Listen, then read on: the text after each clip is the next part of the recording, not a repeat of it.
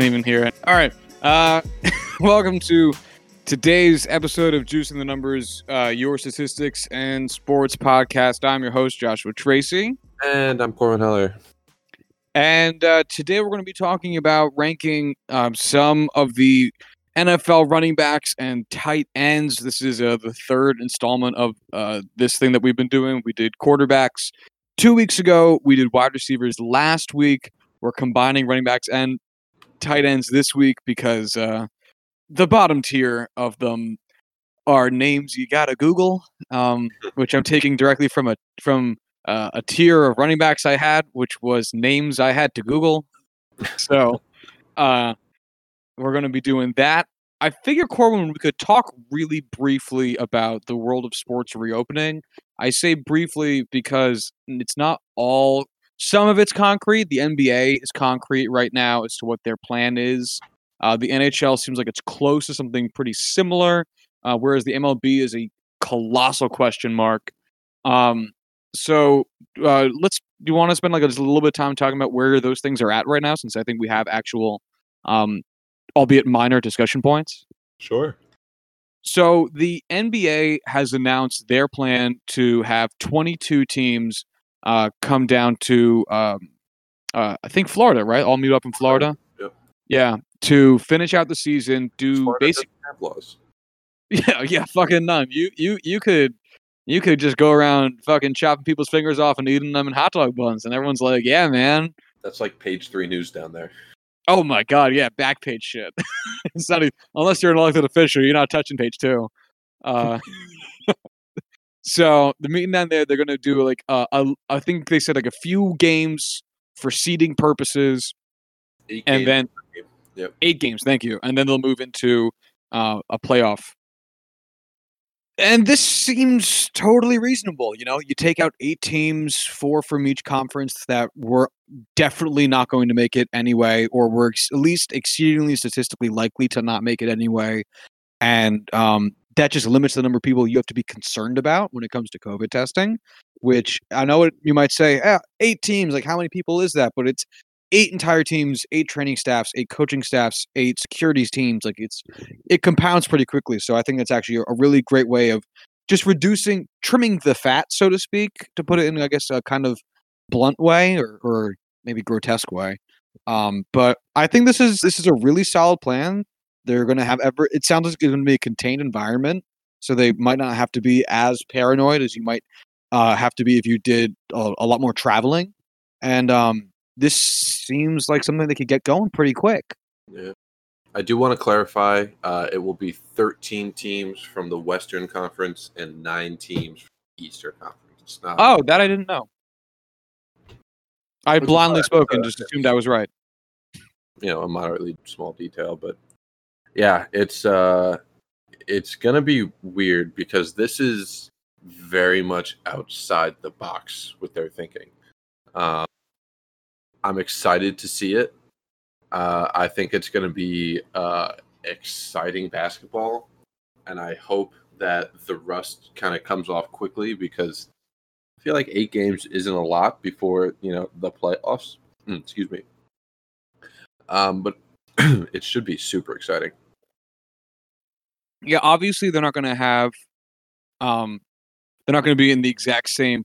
The players I'm I'm saying shouldn't be or won't. Oh my God, are likely to not be in the same playing condition they were when the season was going on. But at the same time, basketball I think is one of the sports that you can get where your practices can be closer to how you actually play than you will get in especially baseball because there's nothing like facing real pitching and for a pitcher there's nothing like facing real hitting um, or hockey where yeah you can practice your shooting drills but having um, the speed of the game not be what it is i think is a big detriment and this isn't to say basketball is lesser by any means if anything this is one of the things that makes basketball a great sport is that you can practice individually and get very good results out of it and will probably lead to bat to the nba picking up to a pretty decent quality of play pretty quickly, which I think will be so, so needed for fans. And again, as we've said on the pod previously, if basketball comes back and there's nothing else to watch, I am watching every single game.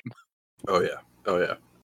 I think the biggest thing is going to be conditioning, just because of how difficult it is to get in basketball condition because it is just so just unrelenting with just the back and forth and just nonstop running, nonstop effort. You know, it's it's similar to hockey in that way, but hockey shifts are like a minute to two minutes long, where guys like LeBron James are playing 45 of the 48 minutes in a game. So that'll definitely be something to see. I have confidence in a guy like LeBron James and the top tier guys to be continuing along with their training regimens and staying up to speed. But you know, it it's going to be interesting. Hmm. Excuse me to see uh, how it actually ends up turning out. So I'm going to assume, and based on rumors I've been hearing, uh, I would. Uh, it, it, seems very likely that the NHL does something very much so along these lines. Again, it makes sense, um, and it's a, it seems like a really creative and also intuitive way to do this. So um, I'd imagine they're going to follow suit, which again I would have zero complaints with. Um, football, of course, still hasn't yet been affected in terms of their playing season, and they've been allowed to reopen camps. So so far, there's nothing to really mention on that front. But baseball um, is trying to commit suicide, apparently. Um, so the owners have proposed a 50 game schedule, which is um, insane. The players proposed a 114 game schedule, which has a logical middle ground of 82 games, approximately half a season, which everyone would go, yeah, that makes sense. And the owners have apparently said, fuck no to, and are uh, asking the players to reconsider and renegotiate. And the players are refusing to renegotiate because they don't see any point if they're going to be asked for more salary cuts and um, less playing time, which really just means that whatever per game salary reduction they're already going to take with fewer games, they'll be getting less of it. And apparently, both sides are hostile.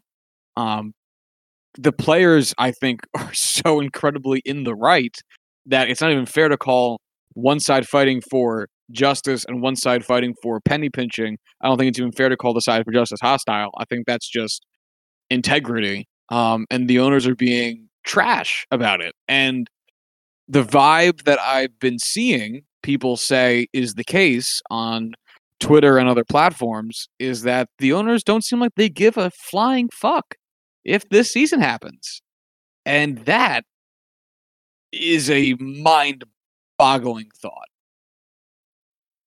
Yeah. Um, I just I wish I could say I at least understood where the owners were coming from. You know, usually when we talk about those things, it's you got to play devil's advocate a little bit so you can understand both sides. Um, outside of just not wanting to pay these salaries when their revenues are going to be cut anyway, it seems just unreasonable. I just I don't know what they're trying to accomplish other than reducing costs. Um, you know, in any business, in any market, in any uh, in any line of work, labor is always going to be, you know, the highest cost uh, for a company. And when you know your employees are making millions of dollars, thousands of dollars every time they show up to work, not wanting them to come to work is a pretty clear indication that you know you don't want to pay them because if they're not going to be able to make money off of concessions, they're not going to be able to sell tickets, not make money off of this. Uh, you know, because there's a time limit to this, the TV revenue is going to be. I don't know how that would even be broken down with so many games going on in such a short period of time. Um, but I, I just, it's ridiculous and it just seems to have no it, it seems like they are just so disconcerted with what this could do to the long run. Mm-hmm. i mean a year without any sport is so detrimental. It's why you see owners constantly fighting to not have um uh, strikes. Yes lockouts because it loses you revenue. And it seems like the owners are just throwing in the absolute towel, you know, like, uh, hey, we're going to lose revenue anyway. We lose revenue if we don't play the games, we lose revenue if we do. And that might be true of 2020, but what happens in 2021? Like, you're not just pissing off the players, you're pissing off the fans. And the players are going to stay because they have contracts that pay them a ton of money. They're currently living their dream, their childhood dreams to play for these teams, something that they've worked at for oh my god, probably since all these guys were old enough to play little league when they were like 6, you know? So they're not going to go anywhere. But the fans, the, I mean, god, if there's anyone on the fringe or anyone who loosely pays attention to baseball because it's a it's like the only sport on during the summer and what else are you going to do? Fuck, they might just get a new different fucking hobby, you know? They Right. So like we're two dudes that don't don't watch basketball and we're here talking about how we're going to watch every game when it's on because that's what we have to watch and there's just no way around that. When baseball comes back we're big enough fans where that's not an issue for us. We're going to come back no questions asked. We're going to watch baseball. To people who aren't necessarily very very big fans of baseball and they got into basketball and it's what they watched last year and they got into it. They're excited for the next season. It's hard. Like people don't have the kind of time that you know you and I spend digging into you know all the things about the sport that we love. You know, increasing our knowledge and whatnot. They might just let baseball fall to the wayside because they found a new love called basketball or whatever other sport they end up watching instead. And that's how sports die um, and it's it's sad because both of us don't want this to happen.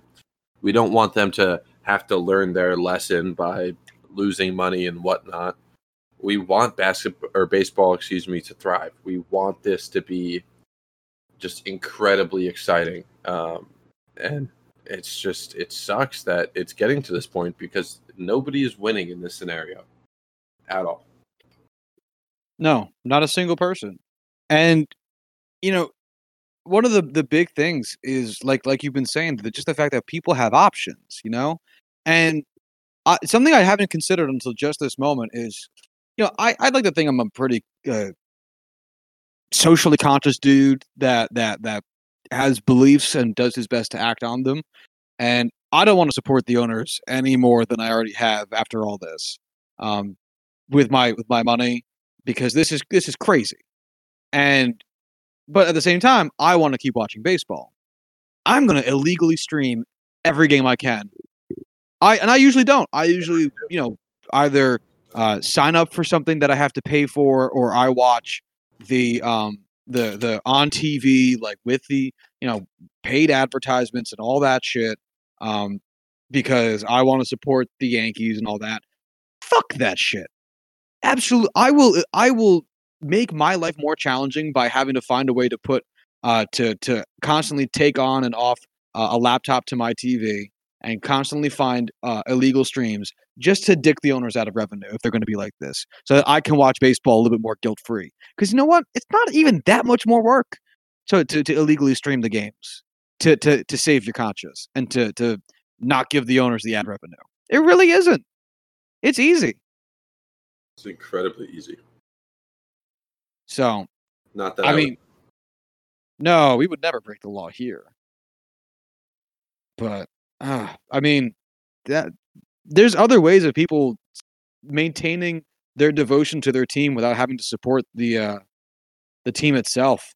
I I hope to God jersey sales go down and fuck the teams over. Any way that the teams make revenue that does not directly impact the players, I hope decreases because fuck them after this. So you want to talk about some other sports now? All right, yeah. Do you want? All right, so we're gonna we're gonna do some rankings. Corwin, do you want to start with uh with running backs or tight ends? Let's start with running backs. All right, all right, cool. So Corwin, in typical fashion, because he's just so fucking good at this, um, has done more players than I did. Um, so Corwin, why don't you go ahead and give me uh, the players that you have here? And you said you had uh, you had 32, right?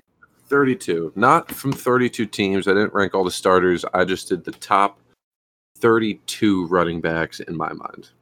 Perfect. So I I did 20 because like I said, I get down to a certain point with some of these positions and the names must be presented to me. I will not think of them myself. so um with, with this 12 player discrepancy, uh, we're going to give Corwin the floor here to run us through who, uh, in his mind, 32 through 21 are. Uh, and hopefully none of the names on my list are that low. Um, yeah, so I have, so I did this in tiers like we did with wide receivers.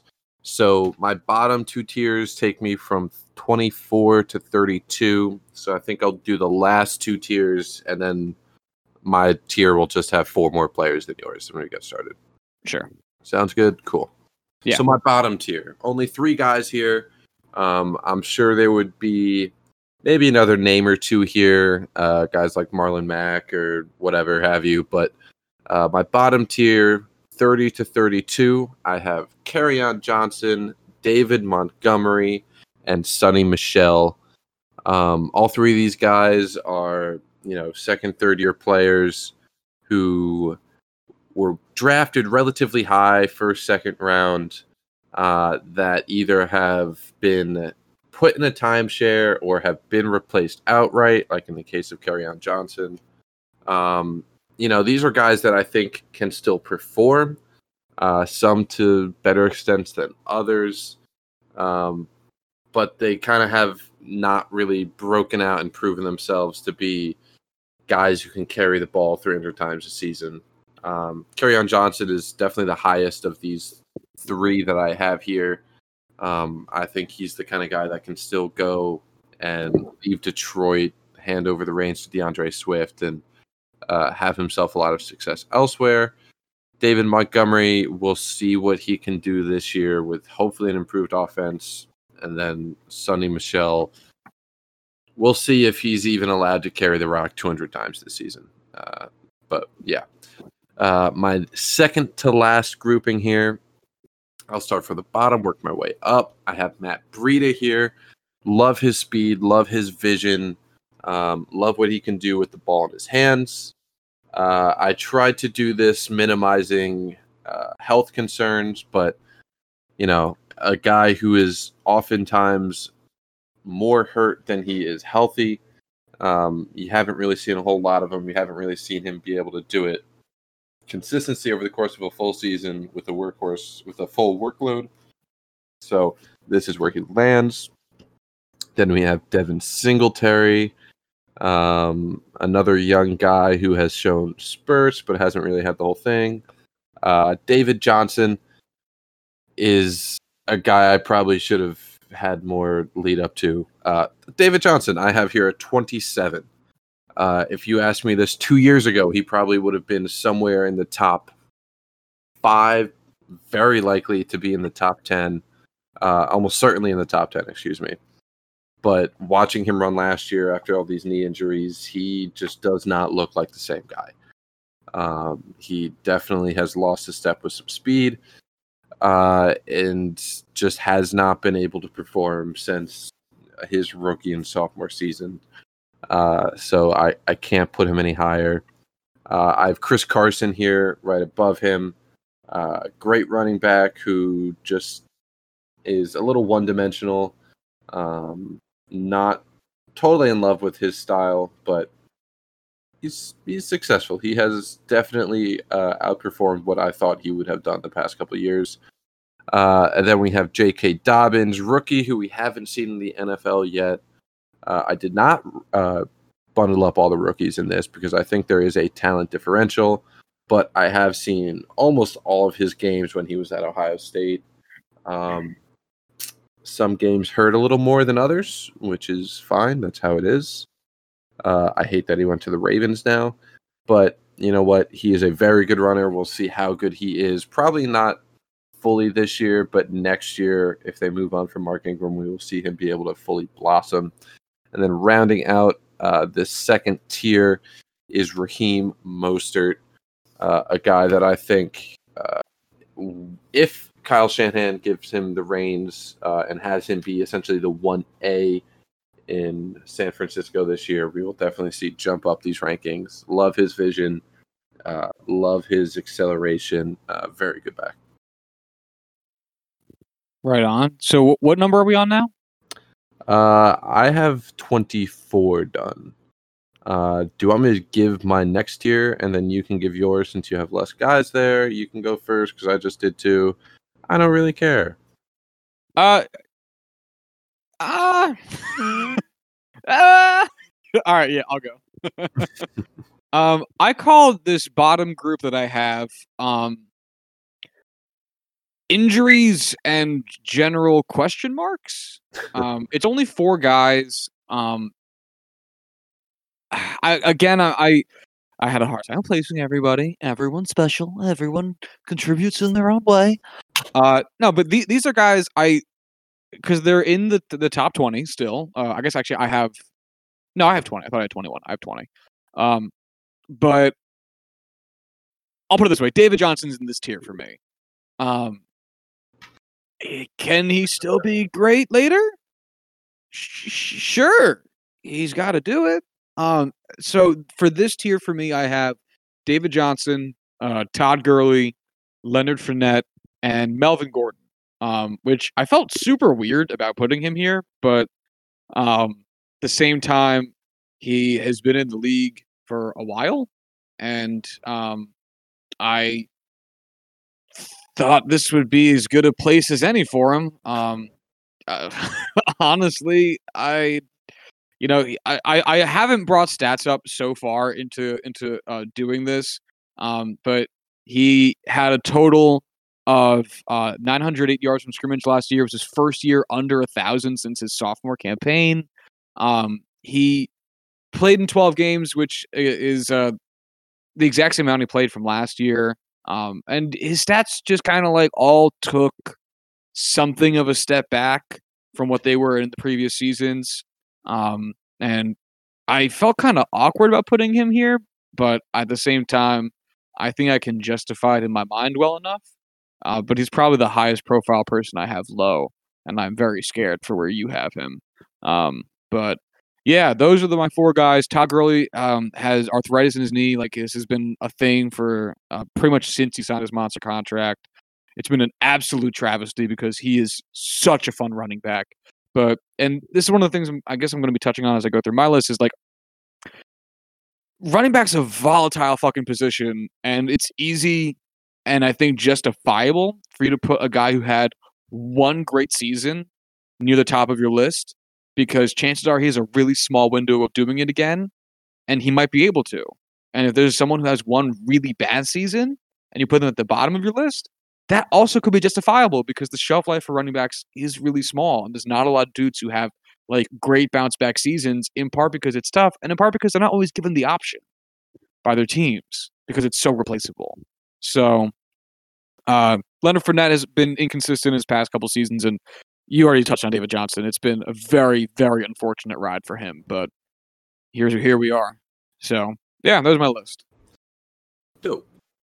All right, so my uh I don't have names for my tiers. I am really upset that I didn't, um, because that would have been way more fun than just saying the third to last tier. But whatever. Here's my third to last tier. uh, starting at the bottom. Now we're here.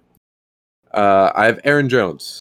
Um, he had a very productive season in Green Bay. Scored a lot of touchdowns I just am not sold on him being higher than, you know, being a top 20 running back skill wise. Um, it's it's one of those things where I just I don't watch him enough to be able to definitively say he's not a top 20 skilled skilled running back. Um, but I also don't care enough about him to spend all that time watching his film. Um, so what I have seen, this is where he goes. Next up, I have James Conner. Uh, when healthy, he is way more dynamic than people give him credit. Uh, and I don't want to say an excellent pass catching back, but a very, very serviceable uh, and outright good one. Um, he runs with power. He's tenacious. He beat cancer. What else do I have to say? Um, he also plays for the Steelers, so I'm biased, and I'd like to have that be known. Um, next up, another power guy in Mark Ingram. Um, he is probably, I want to say, the oldest running back on this list. He's like 31 right now, but he still gets it done. Um, this is what I presume to be his final season being a premier starting running back, and he just happens to do it for arguably the most dynamic offense in the league right now, uh, and he's going to still get it done. Uh, I don't know why I have him here. I just, I, part of me wants to put him lower because doesn't catch the ball much. He's really just a power guy. He's not, you know, the best power guy in the NFL, but he is very good at it. But I also want to put him higher because it's Mark Ingram, and he's so damn pretty every year. I know. I had the same. I had the same debate. I had him. I had him in my lowest tier to start. Uh, again, not for any production reason, just because he's old and like it seemed like a fitting spot for him. And then I was like, I should look at his numbers real quick, and they're still fucking incredible. Yeah. Uh, so this is where it is. This was my compromise, having 21. Uh, well, I guess in this tier. Uh, then we have Austin Ekeler, excellent receiving back, underrated between the tackle. Well, not necessarily between the tackles, but running the ball. Um, I think we will see definitively who he is now that Philip Rivers isn't dropping the ball off to him 56 times a game. Um, but I think he is has the talent to get it done. Uh, next up, we have Kenyon Drake, who finally blossomed after getting the fuck out from uh, the Miami Dolphins and the remnants of Adam Gase. Um, it's funny. Where is he now? Uh, the who Adam Gase or Kenyon Drake? Adam Gase. Oh. Um, he is in the fun city of New York, coaching the New York Giants. Oh wait, not the Jets. The Jets. He's coaching the the the bad team that that uh, plays in New York. Can you oh, trade him to like the fucking Mets and see if that works? Uh, can we trade him to Satan? He's already made a deal with him. Uh, yeah, they, they they do blow together on the weekends. Uh, next up, I have Leonard Fournette, uh, a guy that people are shitting on constantly, but I just don't get it. The man is uberly talented. Uh, gets hurt a little bit. Was healthy last year, but I, I don't necessarily trust that health to maintain. Uh, caught a lot of balls last year because there was no one else to do that, but was moderately effective in that stance. But uh, still a very good running back. And then to close out, we have two rookies here D'Andre Swift and Clyde Edwards Helaire. Uh, two very different stylistic runners. D'Andre Swift, uberly athletic, excellent pass catcher, very fast guy. Uh, Clyde Edwards Helaire, not the most athletic guy, still an excellent runner. Uh, you know, you hear it a lot, but he is essentially a Brian Westbrook mold, uh, especially playing for Andy Reid now. Um, different styles, uh, both very good. Kind of bunch these two together just a little bit um, because it's hard to see what they'll be able to do. Uh, but I definitely think Clyde Edwards Helaire will be more effective early on. And that's my tier. That is tier five for me. So how many how many players are you or uh, what is the the next 15 player number? All right, you you got what I was saying. All right, thank you. I was really struggling. uh, um, also, D'Andre Swift is an amazing name for a running back. Absolutely. Oh my god, that's in the Penn State, and then he didn't, and that makes me sad. Sorry, buddy. Uh, I hope you feel better soon. R.I.P. All right, so my next tier is um guys that are performing now that I don't know if it can keep going. Um but have but like are coming off of really good seasons. Um and it's some names that we you just mentioned. Um this is a this is a small one. This is four guys. Um actually is it five guys? I think I might have fucked up real quick. Oops. Uh give me one fucking second. because I think uh, did Josh make a mistake? It wouldn't be uncommon. yeah, I did. All right. Uh, uh, all right. So there's five guys. So I have I have here Mark Ingram, um, because as we said when when Corbin mentioned his name, he's I I my instinct was to put him lower because he's just so old for a running back, but god damn, he keeps doing so fucking well everywhere he goes. It's insane, and I love him for that. So I'm all aboard for Frank Gore 2.0. Um, after that, I have Kenyon Drake because he did nothing in Miami. Oh, so the the question mark with Mark Ingram, the reason I have him in like this kind of question mark tier is because he is old, and you have to wonder where the drop off comes. Uh, same thing with Kenyon Drake. He's yes coming off of a great season, but at the same time, like he didn't do a lot when he was in Miami. Not saying that's necessarily his fault because I am currently on the Adam Gase ride and I want off.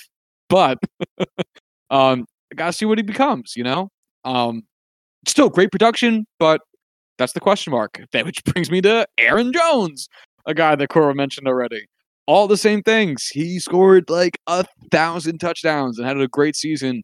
Um, finally helping take some of the burden off of Aaron Rodgers doing literally everything in Green Bay. But at the same time, it's like, how much of that is Aaron Jones and how much of it is just better scheming around the running back part of the game instead of having Aaron Rodgers do everything?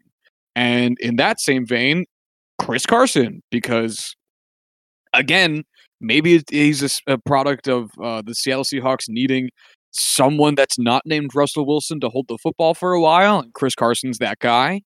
Maybe he's actually better than we all gave him credit for before the season started. Who the fuck knows? But he did a bunch of shit last season. We'll have to see if it carries over based on talent or scheme. Um, and finally, I have Miles Sanders. Um, uh, who just finished up his rookie campaign in Philadelphia. Um, I was waffling with whether or not to put him higher, but I just don't know. He had a great season, uh, over 1,300 yards from scrimmage, uh, 500 receiving yards, and 800 uh, rushing yards. Uh, great season. Um, I really have nothing even remotely negative to say because he ain't old and there's no real question marks there. Um, and I have him right here on the cusp, and I've decided to put it in only because um, the only question mark being the general question mark of running backs is can you do it again?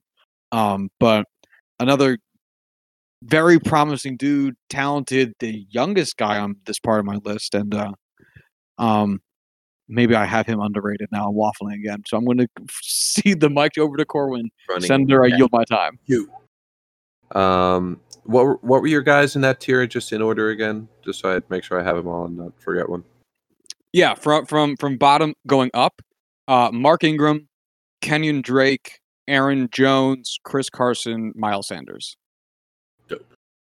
All right. So next up on my list, uh, this is my fourth tier because again, I did not come up with creative names. You're welcome.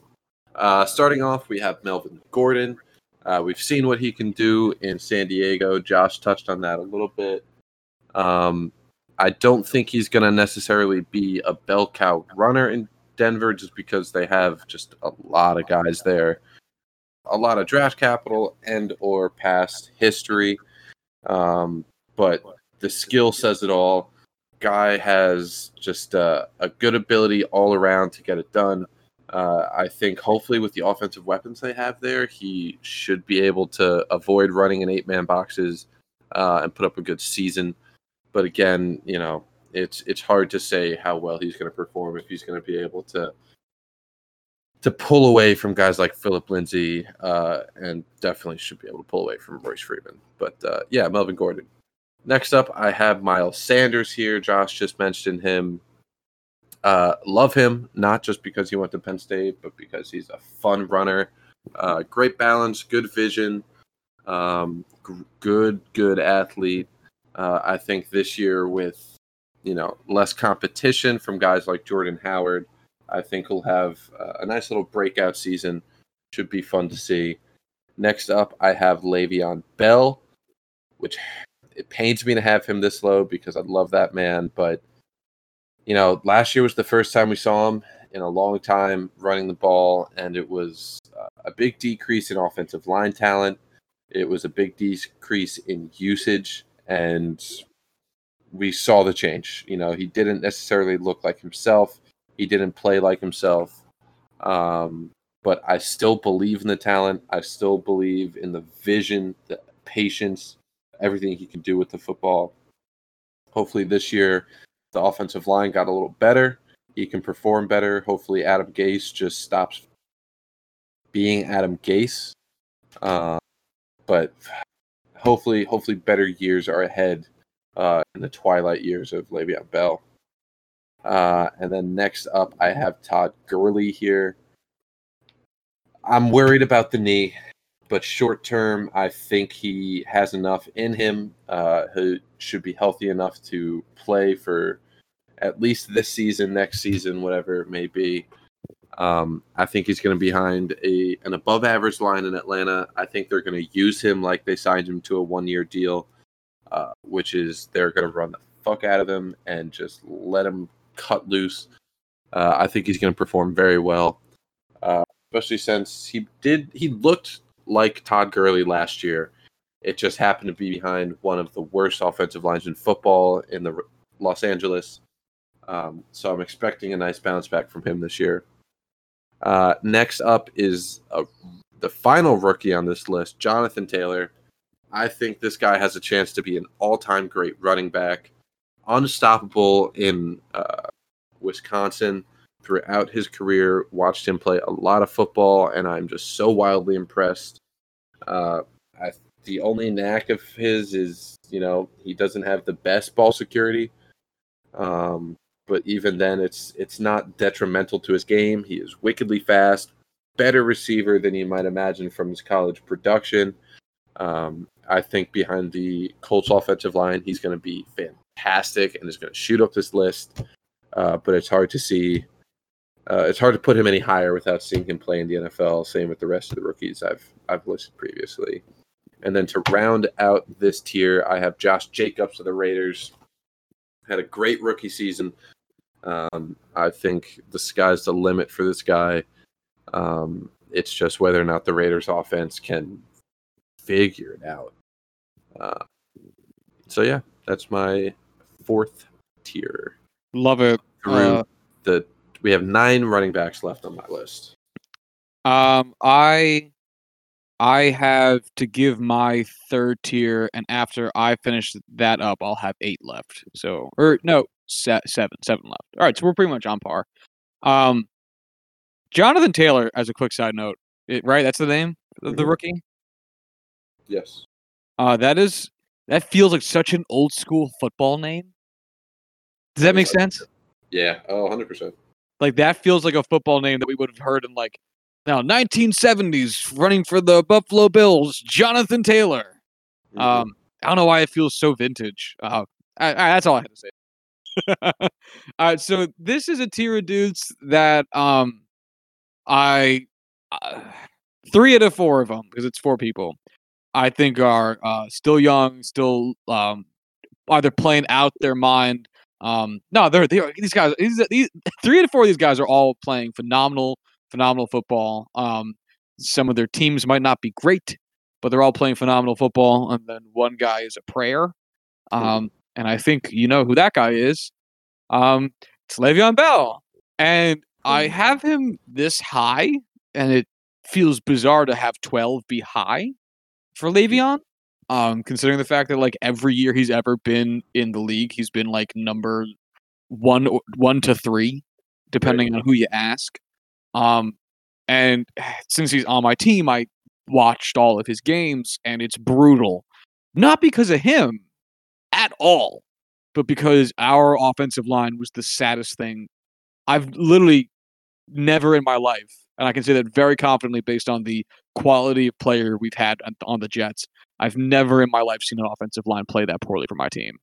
Um, and it made people, it made Le'Veon worse. It made Sam Darnold worse. It made everyone worse. Um, and it's led to a lot of criticism of Le'Veon himself, which I understand because the production is on his Pro Football Reference page. It's not on our offensive linemen's pages, but I mean, it's still there. I still believe in it. I still believe in in his in his magic, man. If, if Gase didn't seem to have such a bizarre hate boner for him, um, and our offensive line wasn't uh, a pile of mashed potatoes, then I, I would say that uh, Le'Veon Bell would have had a great season last year too, based on the talent I saw. But unfortunately, both of those things were true, and the hate boner is large and, and throbbing, and the mashed potatoes are soft and milky.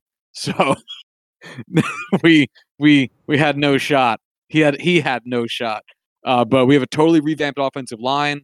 I think Gase understands at this point that if he doesn't perform this season, he's fucking gone, and that means you got to use your good players well. So we'll see.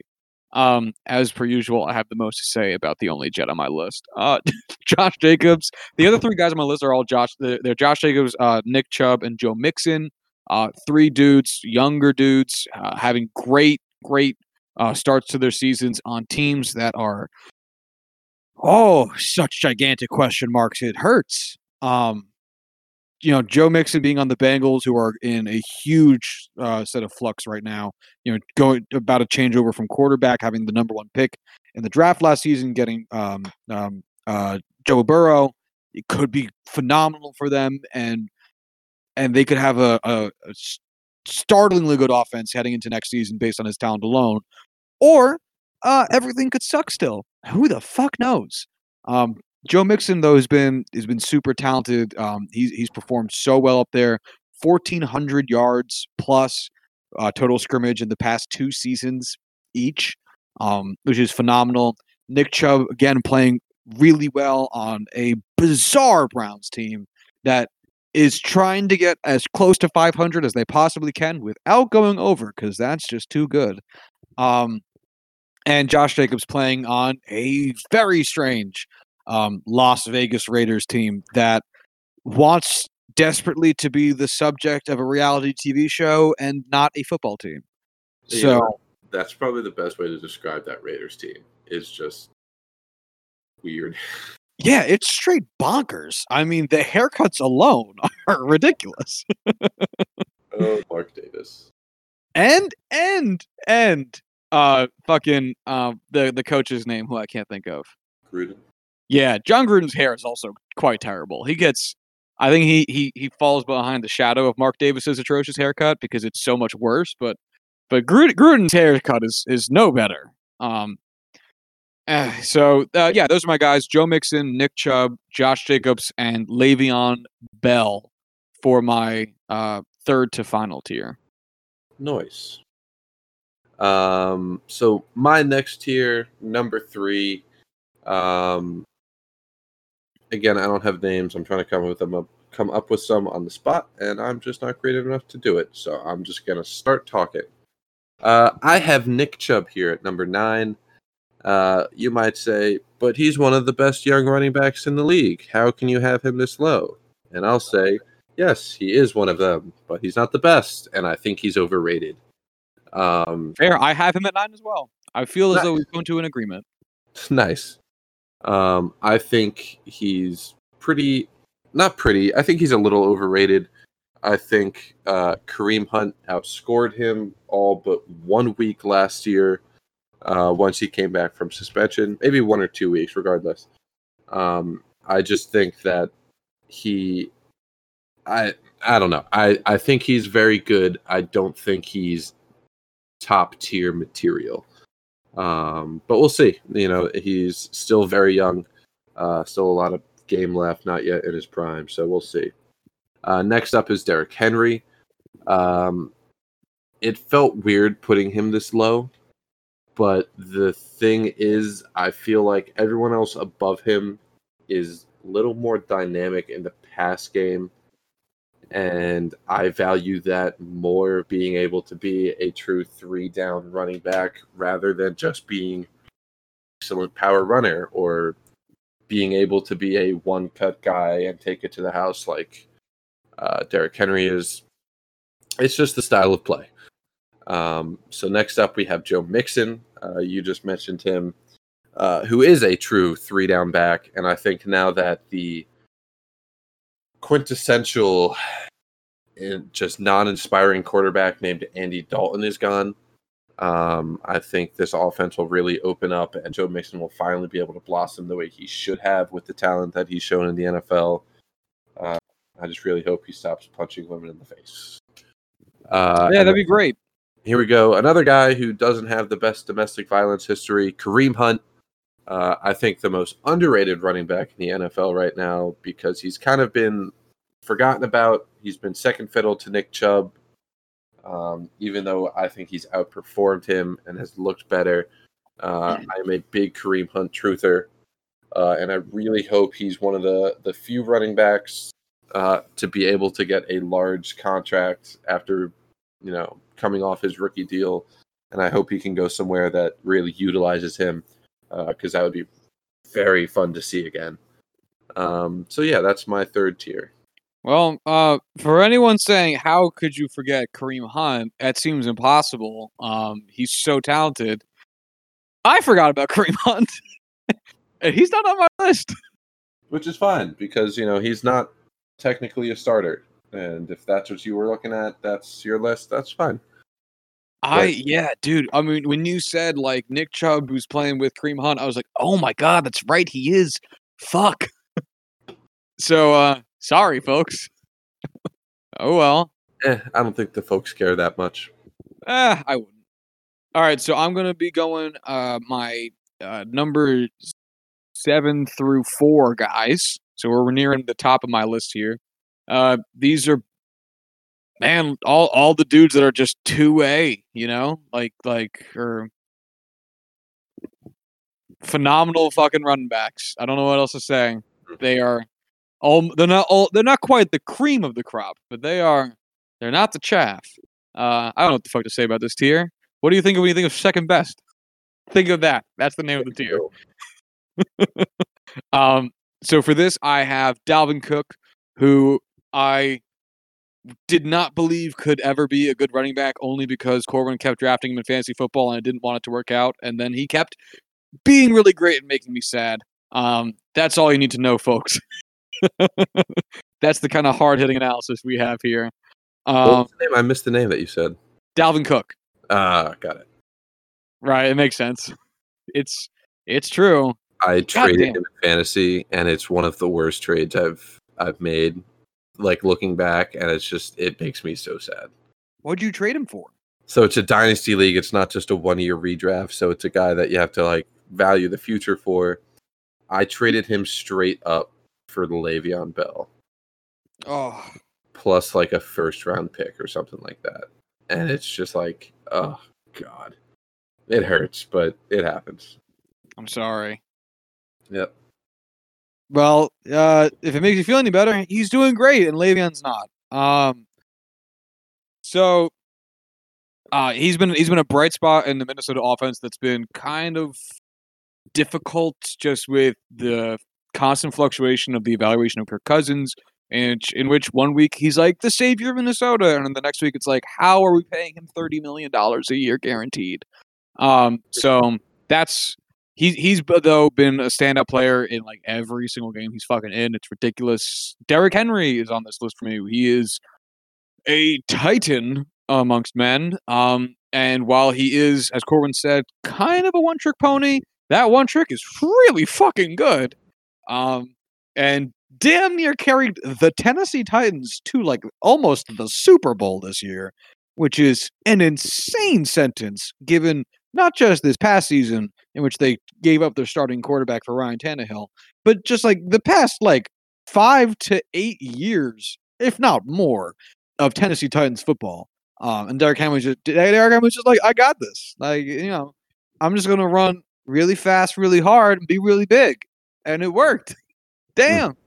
Um, I have Alvin Kamara up here, which uh is a little bit low I understand for Alvin Kamara. He's he's really here only because I just didn't put him in my top three, and I wanted my top tier to be my top three. Um, but Alvin Kamara is real, real, real fucking good. Um, that's really it. He just wasn't literally in the top three. That's the only comment I have to say about why he's in this tier. I Um, get it. yeah, and then Austin Ekeler, and I wavered a lot on where to put him, and my initial instinct was to put him lower, and I wanted to give him um a big bump because of how much of a of a dual threat he really became in the past season, and how I think that can, you know, that type of flexibility can really help give him uh, stable usage, which can make him just more versatile and get him more touches and reps and passes and looks uh, in the upcoming season. He went from having 400 yards receiving in 2018 to having 993 yards receiving in 2019. Like it, a ridiculous jump in receiving production. Um, rushing production still is like it was okay, you know, 550 yards in 2018, 550 yards in 2019. A difference of three yards, 554 to 557. Um, with like really similar stats, like some difference, some things up, some things down, doesn't really matter. Uh, but that receiving threat, I just found to be so interesting. Um, if that can end up being a bigger part of his game, I understand a lot of it's short throws um, because that's what Philip Rivers was doing, a lot of check downs. But the fact that he's demonstrated he has the ability to do catch and runs to that just productive capacity, um, I think is interesting, and I wanted to give him some uh, wiggle room to to really grow in that role. So he rounds out uh, that second to, to to the penultimate tier of my rankings here. Mm-hmm.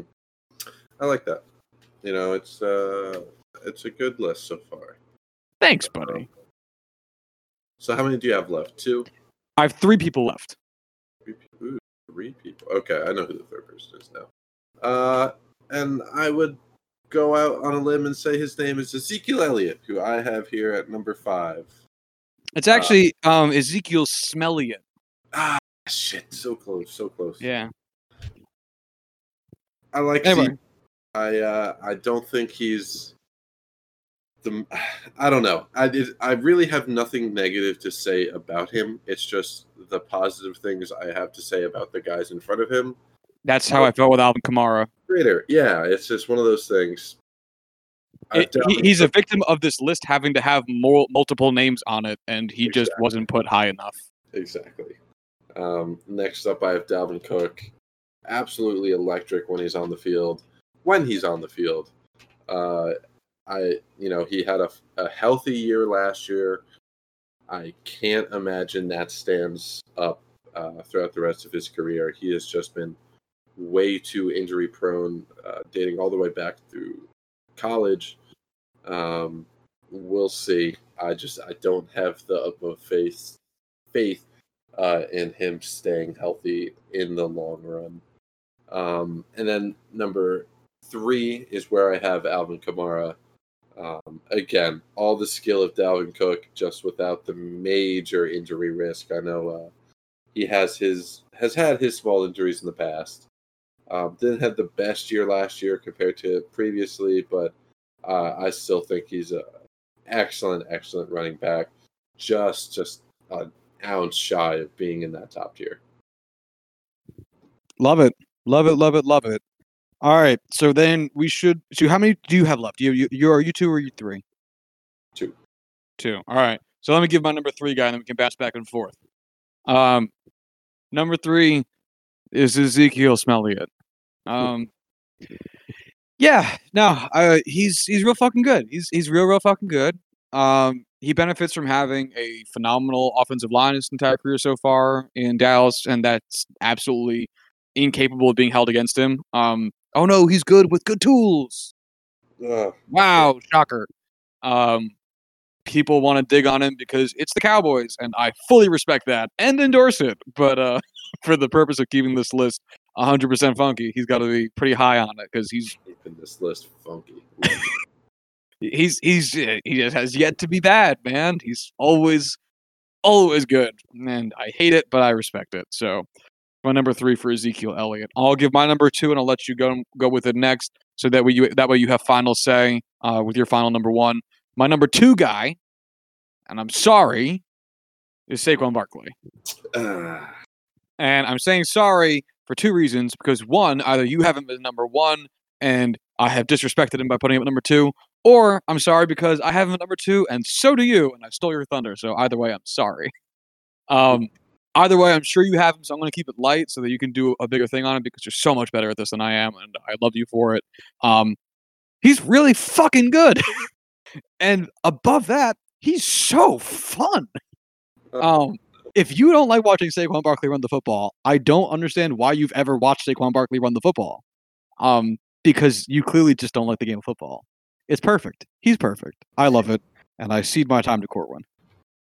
Oh man, um, I I don't have Saquon Barkley at number two, but I will still talk about him because You can save it if you want. It's okay. you know what? No, it's it's these guys. Our top two guys are so close, are so similar in what they do. Um, might as well talk about them together. Um, you know, and have this discussion. Both of them are terrific runners. Both of them are out of this world pass catchers, and they're just they're so electric. They just they can avoid big hits. They can avoid contact. They can make anybody miss.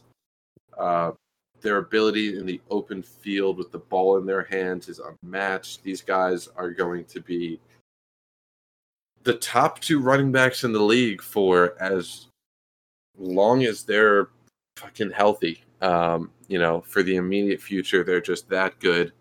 Um, Saquon, I have at number one because to me, watching him play, he looks like he could be the best running back to ever play it. Um, and I've had that opinion since he was at Penn State, since he was coming out of the draft.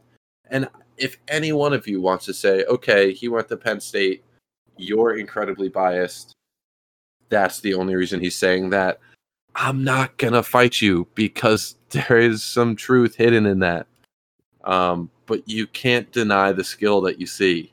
And uh, you know, he had a high ankle sprain last season that hampered him kind of the entire season, and he was still the number two running back in the NFL. Uh, and it just so happened that Christian McCaffrey, who is also one of the best running backs to ever play the game, was having a historic year as well.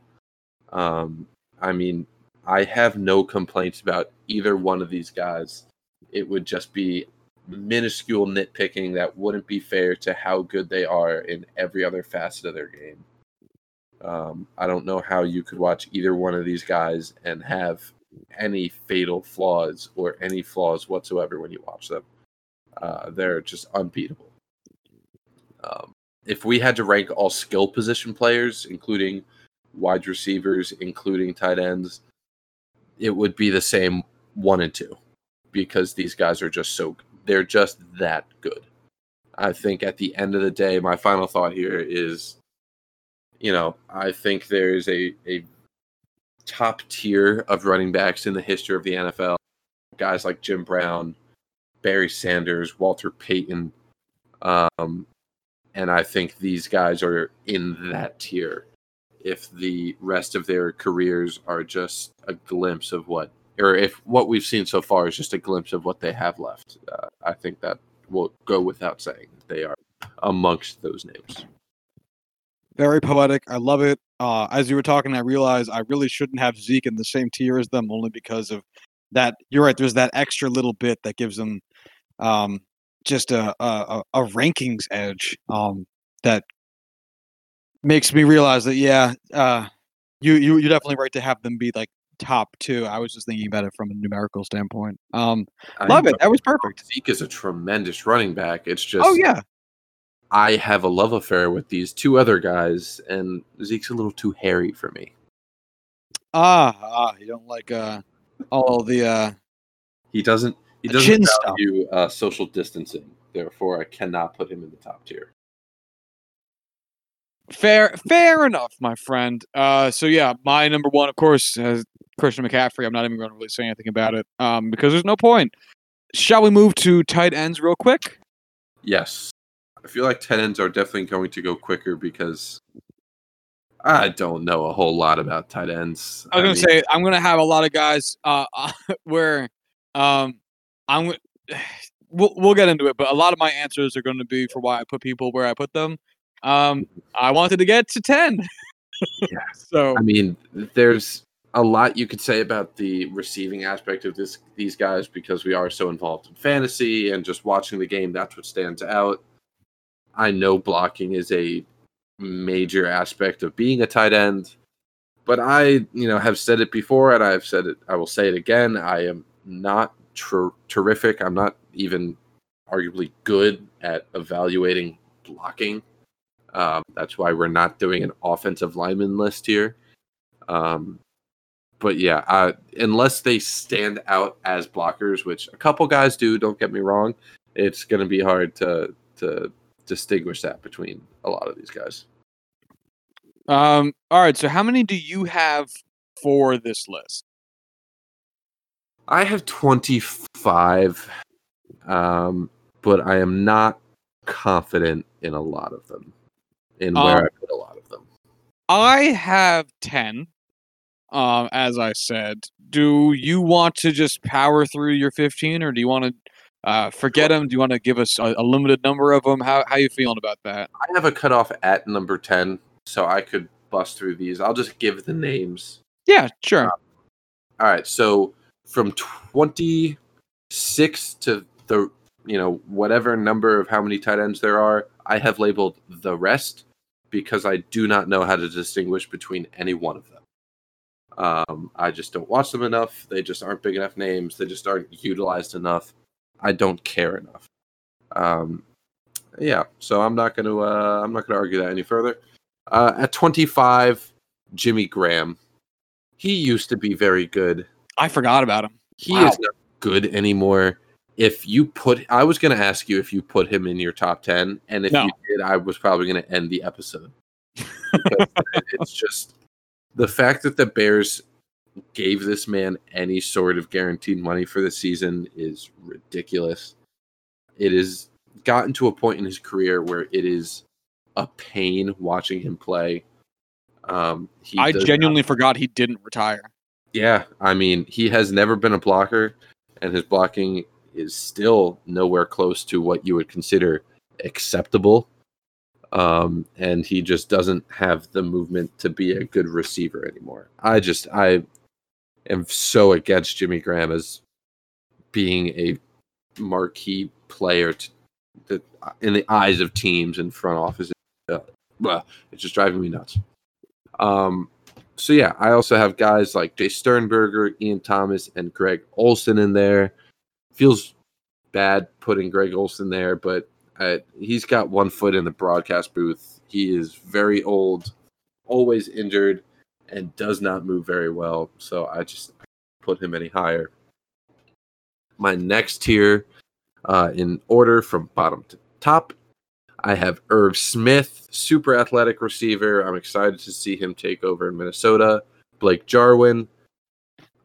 I looking at this, I, I wish I put Blake Jarwin lower. I just I have no major positives to say about him. I'm I'm just all right. I'm pulling an executive decision.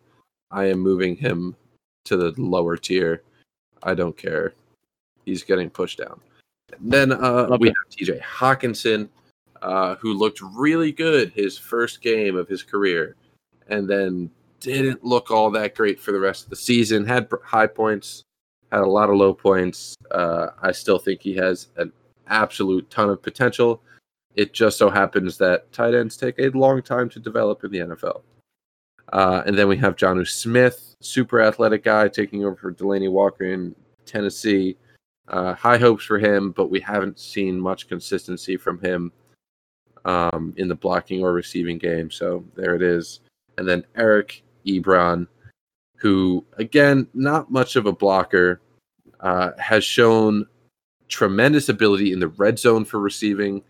Uh, a little inconsistent everywhere else. Hopefully, now that he has Ben Roethlisberger there and the Steelers like using tight ends, he can finally get some usage in. But he'll be like the number three, four option on that team. And I just I don't see him having an electric year, but here he is at number 16.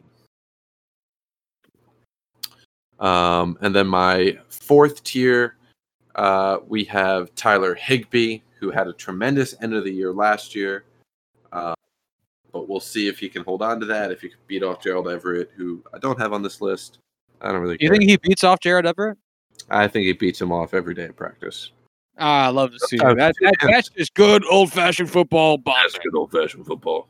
Yeah, yeah. It, it, it Orgeron here. If uh, if you're not beating off other dudes on the football field, I just don't know what you're doing right. Uh, cool time. Now you, you see, Skip, back in the day, we would we would use the ejaculate to help us catch the football.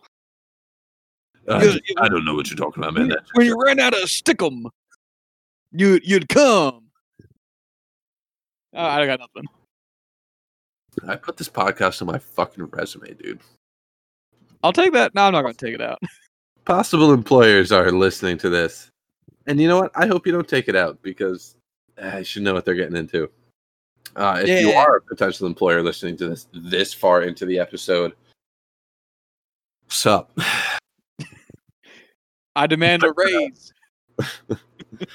But next up, I have Hayden Hurst here. Um, just kind of got lost behind Mark Andrews in Baltimore. Got traded to Atlanta, where he's going to take over for Austin Hooper. I can't put him any higher just because he hasn't had the spotlight on him. He hasn't been able to showcase his talents. I am so high on him for this year, though. I think he's going to have a, a major breakout. Um, I I just I have a lot of hope in Hayden Hurst. A lot of hope in him. Uh, next up is Jack Doyle. Uh, I think the way he's utilized in Indianapolis uh, is great now that Ebron's gone. Terrific blocker. That is something I have noticed about him because I used to watch him when he was on my fantasy team. Um, but highly utilized in both blocking and you know, running and passing situations. Um, but I think he's, as a whole, I think he's undervalued. Uh, and then we have Austin Hooper here, like I mentioned. Um, we'll see how he does in Cleveland. I don't have the highest hopes for his production moving forward, but as talent, he is very good. Um, and then we have Mike Gesicki here. I'm a big Mike Gesicki fan. I think, again, not much of a blocker. I will take that from him. But as a receiver, I think he has the chance to be one of the best in the NFL.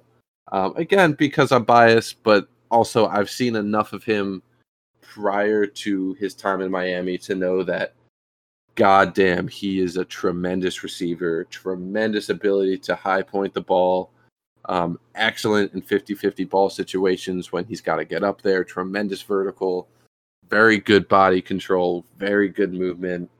Again, not going to block very well, but as a receiver, he's pretty damn good.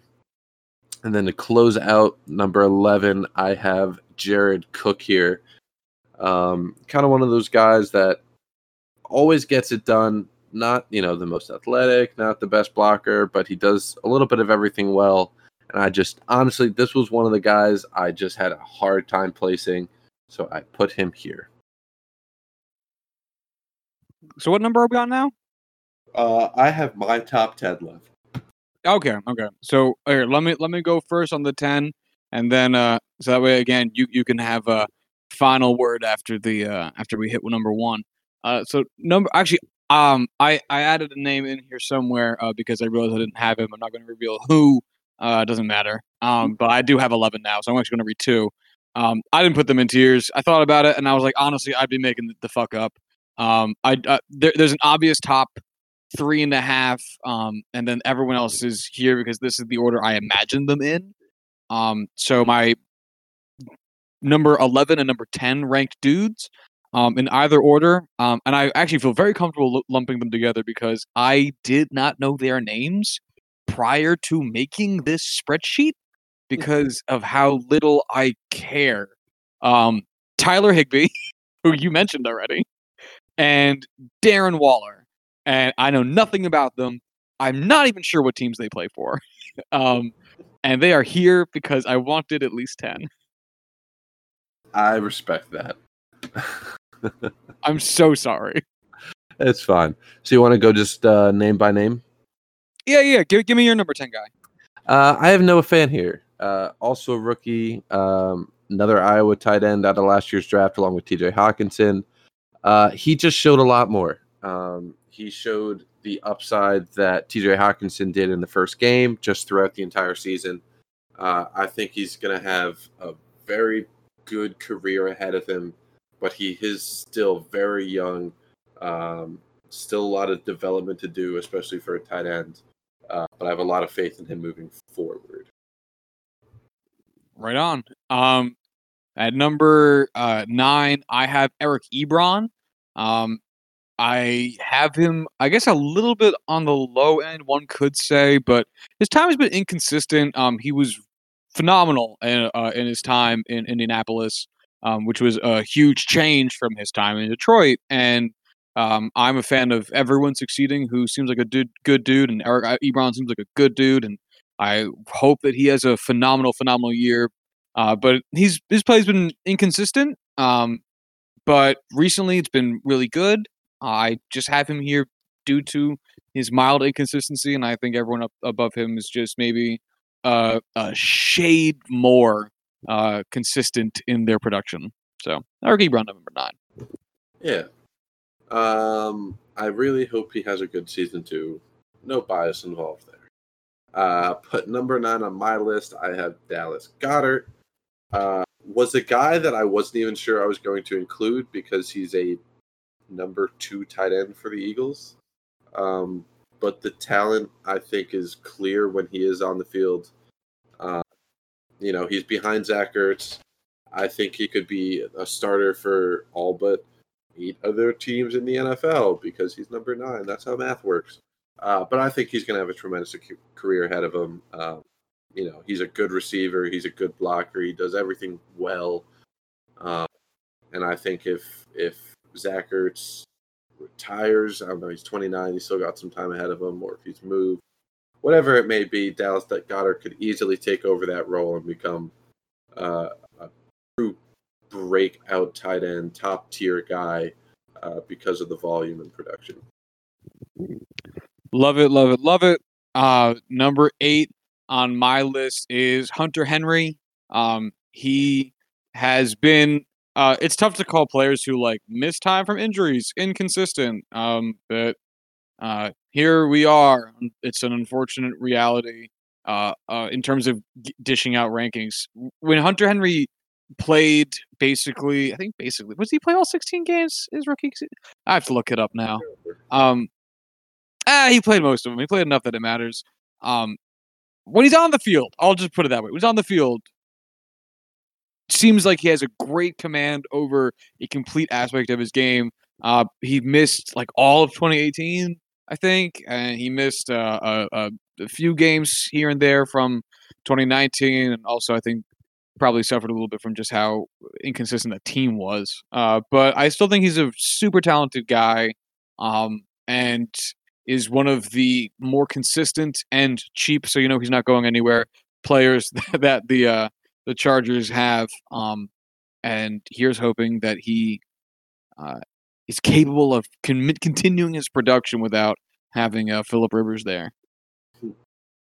Uh, it might get better because Philip Rivers isn't there anymore. Uh, yeah, yeah, pro- probably will. Uh, so next up at number eight on my list is where I have Darren Waller. Uh, actually, you know what? I'm going to give my number seven too because it's Darren Waller and Hunter Henry. Uh, and there's no need to waste time not talking about them. Um, True. Darren Waller, definition of a move tight end, essentially a giant wide receiver. Uh, not very utilized in the red zone. I think they need to figure that the fuck out. Um, but still a very good tight end, very skilled with the ball in his hands. Uh, Hunter Henry, one of those guys, good all around the only thing stopping him from becoming a top tier guy is the injury history. Um, and, you know, this is where I have a break for my next tier. Uh, and I think any one of these guys this season could leapfrog out of this uh, out of this tier and uh, jump up to the next one. Um, all right, let me real quick give uh, my next two guys. If no, you need to give one. I, I do. All right. Okay. You, uh, your last guy you said was what number eight? Uh, yes. This guy is my number seven guy. Okay, so then we're even. All right. Cool. Cool. Cool. Cool. Cool. Cool. Cool. Cool. Cool. Uh, next on my list, I have Jared Cook.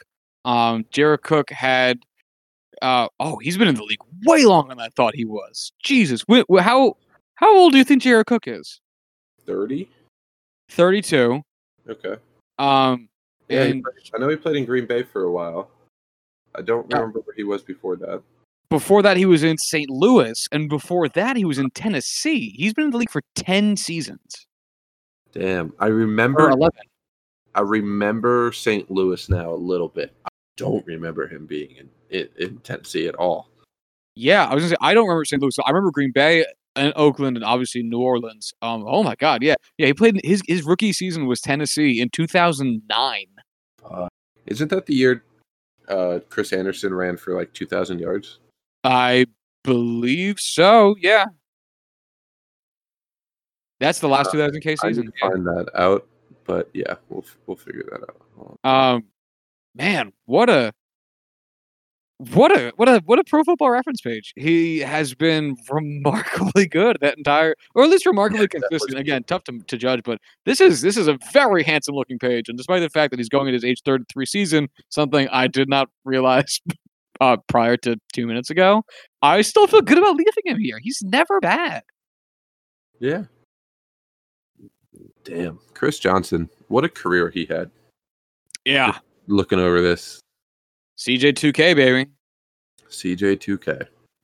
Um, I got very much distracted. I don't remember if you said a new name past Jared Cook or not. I did not No, Jared Cook is, was my Alright. guy. Um, all right, so my next guy at number six, I have Evan Engram. Um, a guy like Darren Waller, very much a move tight end, very much a giant wide receiver. Uh, and you know, like a lot of these other guys, the only detriment to his game, other than blocking, is injuries. You know, he has not been healthy consistently in his entire career. Um, has shown a great chemistry with Daniel Jones. I think when if he can come back and stay healthy, he will be an excellent, excellent tight end. Um, it's just you know the best ability is availability, and he's almost never available. So there it is. Fair enough. Um, my next guy is Austin Hooper, formerly of Atlanta, currently of Cleveland. Right? Okay. Um, he's been like ramping up his career. I feel I've, I I I'm looking at his profile, put Pro Football Reference page, expecting to have seen 2018 be his first season, and it was not. 2016 was. Um, and he played like a full season in 2016 and 2017, and I have zero recollection of either of those years. But um, he's been improving every time. He's done it with um not a bad team, not not like a great team, but like a, a, a decent enough team. So seeing what he'll end up being with um the big mess of confusion that is Cleveland will be uh, maybe a good determination of what factors belong to him, what factors belong to uh, the system he was in. Uh, playing under Baker Mayfield might be great. Might have a um, just a younger dude who's a little bit more willing to just chuck it on up there uh, than Matt Ryan necessarily was. Not that he was conservative, but there could be more opportunities for um, Austin Hooper to incre- keep increasing his production or at least maintain 787 yards is a is a plentiful number for a tight end. So uh, even if he can just maintain while in Cleveland, that's a definitely a success of a season. So Austin Hooper. Nice, nice, nice. Uh, my number five guy now. I have Mark Andrews here. Um, you know, this is now at the point where I don't have anything inherently negative to say. It's just the guys ahead of him I think are better. Um, I think his chemistry with Lamar Jackson is real. Um, I think they're going to continue to get better and better as Lamar Jackson just somehow finds a way to get better at passing. Um, you know, Mark Andrews gets better at being a tight end because again, that shit takes a while. Um, so I think they have a very bright future ahead of them. Um, it should be exciting shit. Not as a Steelers fan though, that's gonna suck. I understand. Uh, so number five for me is maybe controversial. I don't know if you have him on your list. Um, I put Rob Gronkowski, um, because he's coming out of retirement. Um, Interesting choice. Yeah, and obviously, uh, man, you could put Gronk literally anywhere on this list and have an argument as to why he deserves to be there, and I think all of them would be justified. if you put him in the top three, it's like, yeah, he might have been out of the league for like a two two, two years. Uh, but it's like Rob fucking Gronkowski, like one A or one B, depending on who you talk to, about being like the greatest tight end of all time. Um, or if you wanted to put him at 10 for like literally the exact same reason that he missed so much time of football because he was retired and hasn't had like NFL workouts. Like, all right, yeah, that's a reason too. Um, which is why I thought middle of the pack here would probably be the safest place um, to avoid controversy. But the fact of the matter is, he's coming back, and I I cannot picture a world in which Tom Brady to Rob Gronkowski it goes poorly because it just never has. And even if it's not like a booming success, 1,000 yard season or anything like that, a 500 yard season out of these two old fucking farts with a near combined age of fucking 75, if not higher, is remarkable. So, uh, I, uh, yeah, I'm, I'm, I'm, I'm dancing a little bit here, but I'm going to put Rob Gronkowski up, up here at number five. I applaud you for it. I do.